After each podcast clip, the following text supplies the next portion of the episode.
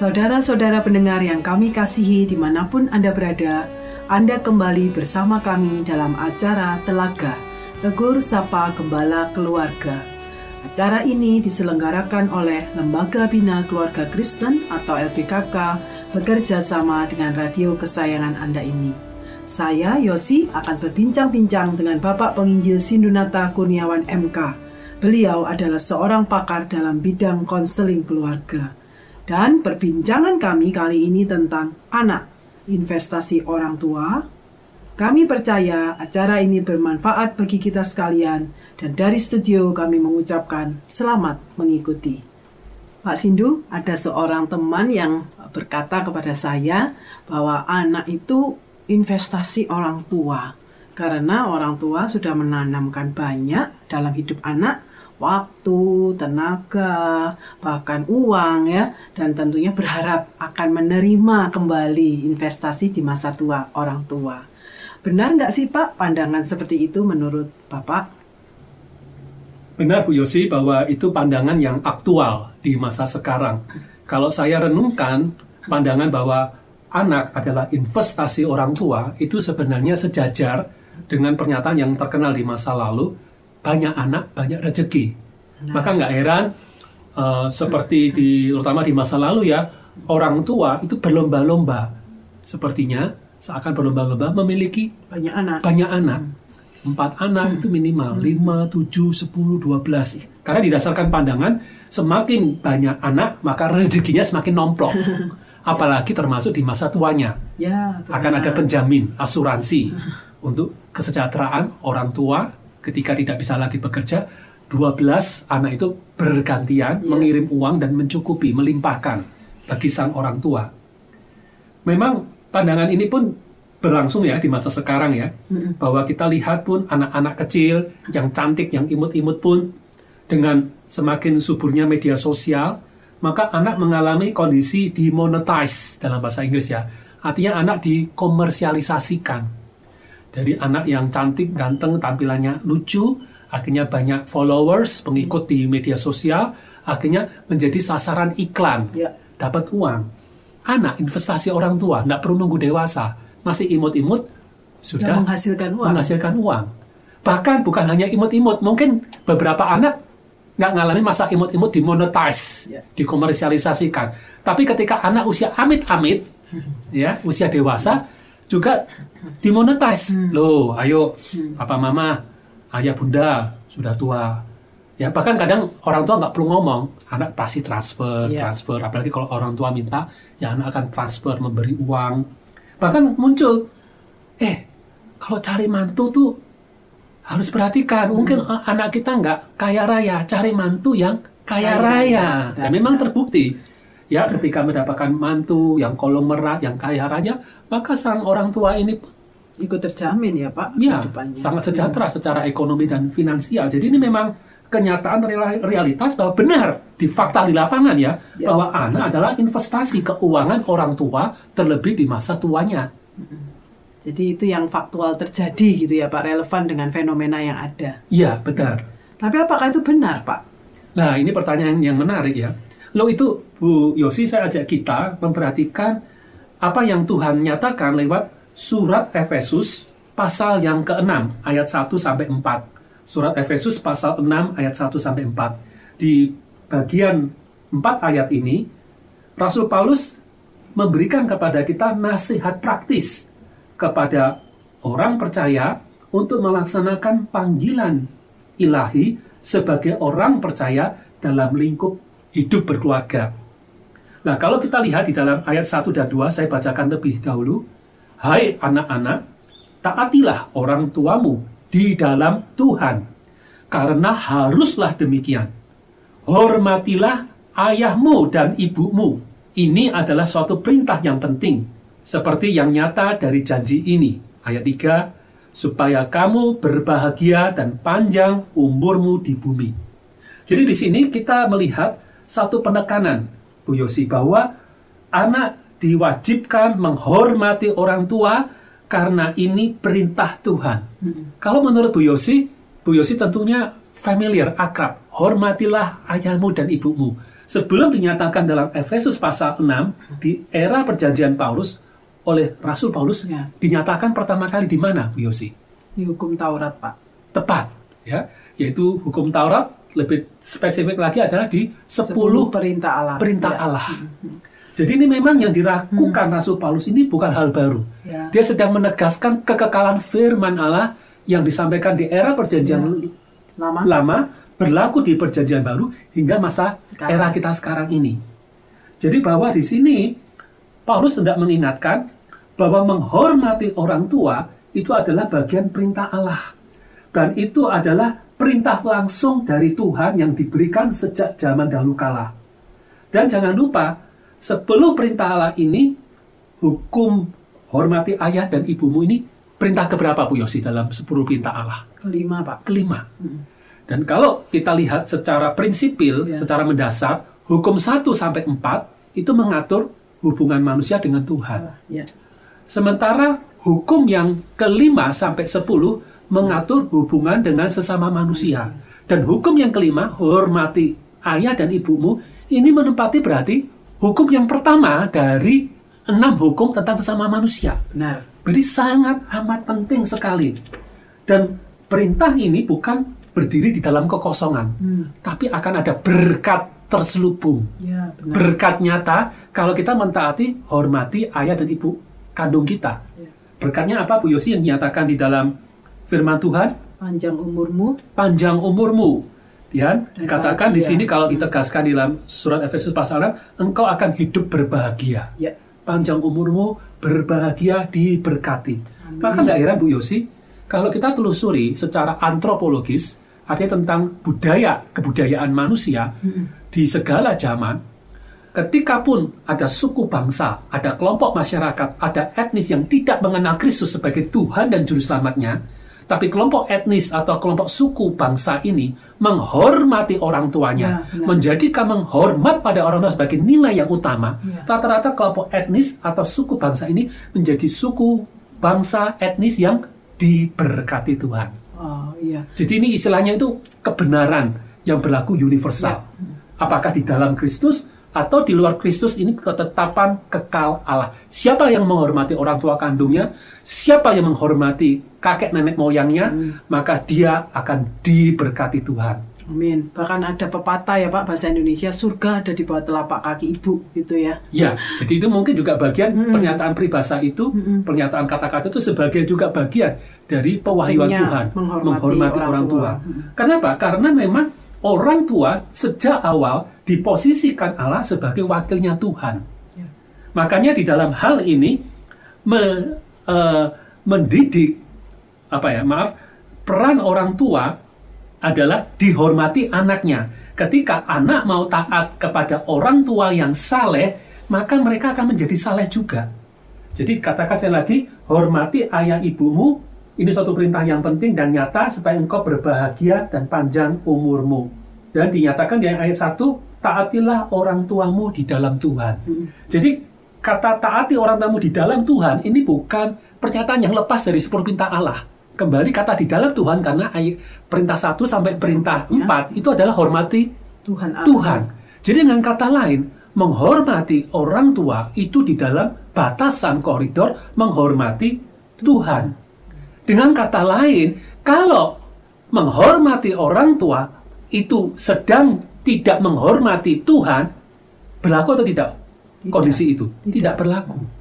Jadi menghormati orang tua tidak boleh melanggar batasan menghormati Tuhan. Jadi orang tua misalnya, ayo kamu curi, ayo kamu bohong, ayo kamu bunuh orang itu, ayo siksa orang itu. Loh, loh, ayah, bunda, papa, mama, itu kan salah. Hei, jangan lupa, ini sabdo pandito ratu, ya. Maaf saya pakai istilah Jawa ya. Artinya apa? Ini pernyataan orang tua yang seperti pernyataan Tuhan. Saya wakilnya Tuhan. Nah, anak yang sehat bisa berkata, maaf pak, maaf ayah, maaf bunda, maaf ibu, maaf mama. Engkau harus taat pada hukum Allah. Dan hukum Allah tidak pernah mengizinkan penyiksaan, tidak pernah mengizinkan pencurian, tidak pernah mengizinkan kebohongan, ketidakkudusan. Karena engkau sudah memberi perintah yang melanggar perintah Allah, maaf perintahmu batal, tidak berlaku untuk aku taati. Nah inilah kembali, hormati taati orang tuamu di dalam Tuhan. Oke. Ada batasannya. Hmm. Maka tidak heran muncul di dalam Efesus pasal 6 ayat 4 dan kamu bapak-bapak janganlah bangkitkan amarah di dalam hati anak-anakmu tetapi didiklah mereka di dalam ajaran dan nasihat Tuhan. Benar. Jadi memang benar eh, taati orang tua itu dalam konteks sesuai dengan firman Tuhan. Ya, ketika orang tua mendidik anak juga harus sesuai di dalam ajaran Tuhan. Maka itu berlaku baru berlaku eh, berkat dan eh, rewards yang Tuhan berikan ya, Pak. Betul.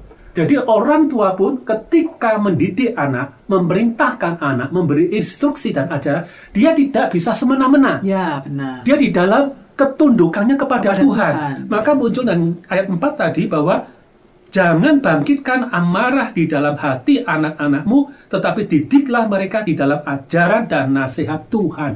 Maaf, bukan berkata didiklah anak-anakmu di dalam ajaran dan nasihat suku bangsamu. Didiklah eh, anak-anakmu di dalam ajaran leluhurmu.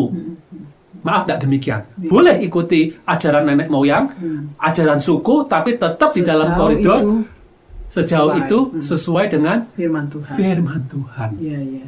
Dan yang menariknya tadi yang Pak Sindu bilang, eh, ajaran ini dari perjanjian lama konsisten ditegaskan kembali oleh Rasul Paulus di perjanjian baru ya Betul. Pak. Yang artinya memang Tuhan mau ini eh, menjadi satu standar atau pedoman yang yang saklek gitu ya, Ya. Pak.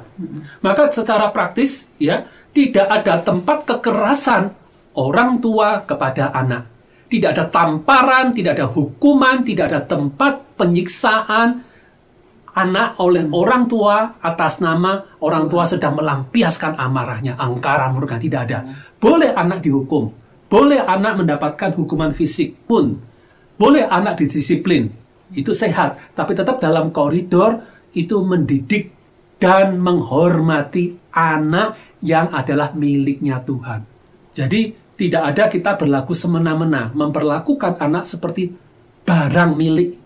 Dia adalah sosok pribadi miliknya Tuhan. Dan orang tua perlu mendidik, mengasuh, memperlakukan anak sebagai manajernya Tuhan. Wakilnya Tuhan. Ingat, wakil itu bukan pemimpin. Jadi wakil artinya manajernya Tuhan. Maaf, kata yang lain mungkin jongosnya Tuhan. Itu artinya bahwa kita ikuti kemauan Tuhan, ikuti SOP-nya Tuhan, Standard Operating Procedure dalam bahasa Inggris. Atau dalam bahasa Indonesia prosedur operasi standar, juklaknya, petunjuk pelaksanaannya Tuhan yang terkatup dalam prinsipnya ada dalam firman Tuhan. Tidak ada tindakan semena-mena orang tua kepada anaknya. Maka dalam hal ini adalah tugas orang tua yaitu adalah membawa anaknya mengasuh menurut caranya Tuhan dan anak dihantar untuk mengenal Tuhan secara pribadi dan dihantar untuk mengenali panggilan khususnya dan sehingga di masa dewasanya anak akan menjalani model hidup, cara hidup, kehidupan yang sesuai dengan panggilan khusus Tuhan, baik dalam profesi, dalam model pelayanan, di kota mana, cara hidup yang seperti apa, itu seturut pimpinan Tuhan, bukan disetir untuk orang tua membuat anak mengabdi kepada orang tuanya hingga orang tua meninggal kelak. Ayo kamu harus profesi ini ya, kamu ini yang kaya raya, Karena ini yang menghasilkan. ini yang menghasilkan uang, ini yang menjamin hidupmu sampai cucu, cicit, kangga, dan akan memastikan menjamin juga hidup papa mamamu, ayah bundamu. Ayo jalan ini ya, awas lo ya, kalau nggak taat tak kutuk. Maaf, itu pikiran dunia yang tidak mengenal Allah. Kita tidak ada pikiran demikian di dalam firman Tuhan. Yang ada adalah aku besarkan menurut kemauan Tuhan, aku arahkan hidup anakku menurut juga kemauan Tuhan.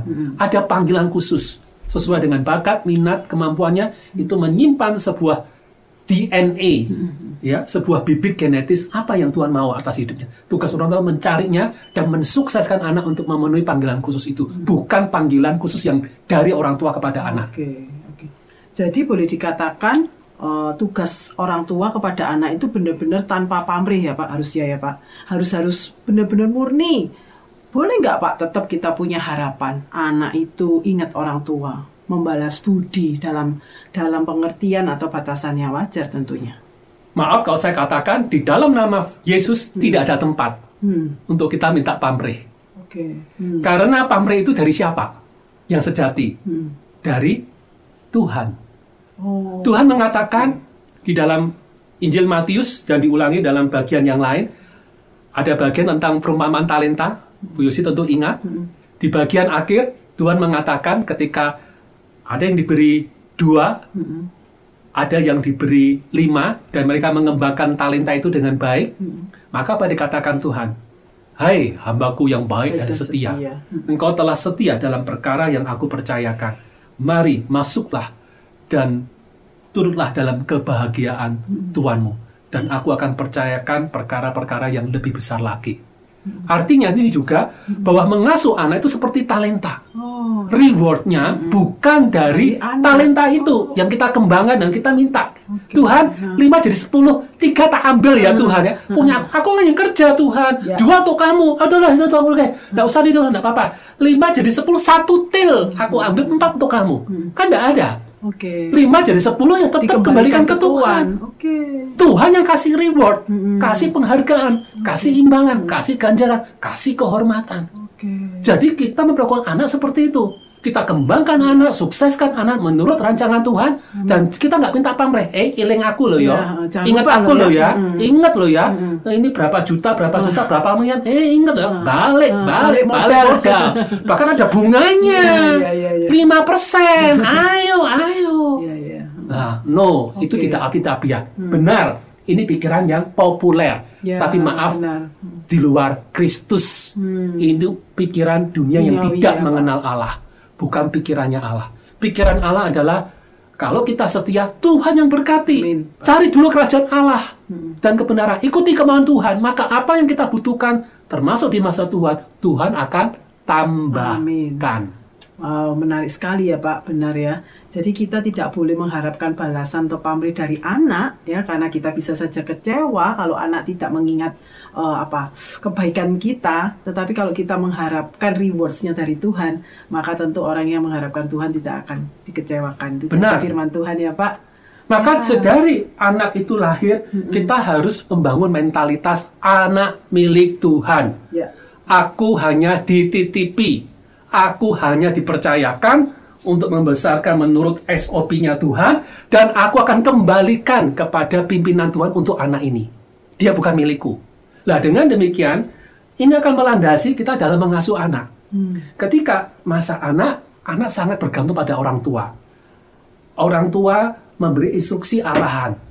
Memang kebergantungan yang sehat dan Yang orang tua ya, mengarahkan, mendampingi, melindungi. Tapi ketika anak mulai masuk masa remaja, mulai mulai masuk masa SMP dan SMA, itu masa remaja. Di mana ini di masa remaja, secara alamiah Tuhan sudah merancang. Ini masa anak mulai menjauh dari orang tua, bukan memusuhi ya, Ya. tapi anak mulai mau ingin mandiri. Aku nggak mau terlalu nempel terus dengan ayah bunda, dengan papa mama. Aku ingin kumpul dengan teman-teman sebayaku. Aku sedang mencari identitasku yang lepas dari bayang-bayang orang tua. Apa jadi diriku ya? Apa keunikanku? Apa minatku? Apa bakatku? Apa cita-citaku? Lah tugas orang Apa tua tujuan mengizinkan. hidupku? Iya, Gitu. tepat. Benar. Tujuan hidupku apa ya? Mm-mm. Kalau dulu papa mama, ayah bunda ngasih arahan, oke oke oke, Benar, benar. itu bekal. Lah izinkan anak untuk eksplorasi, menggali keunikannya.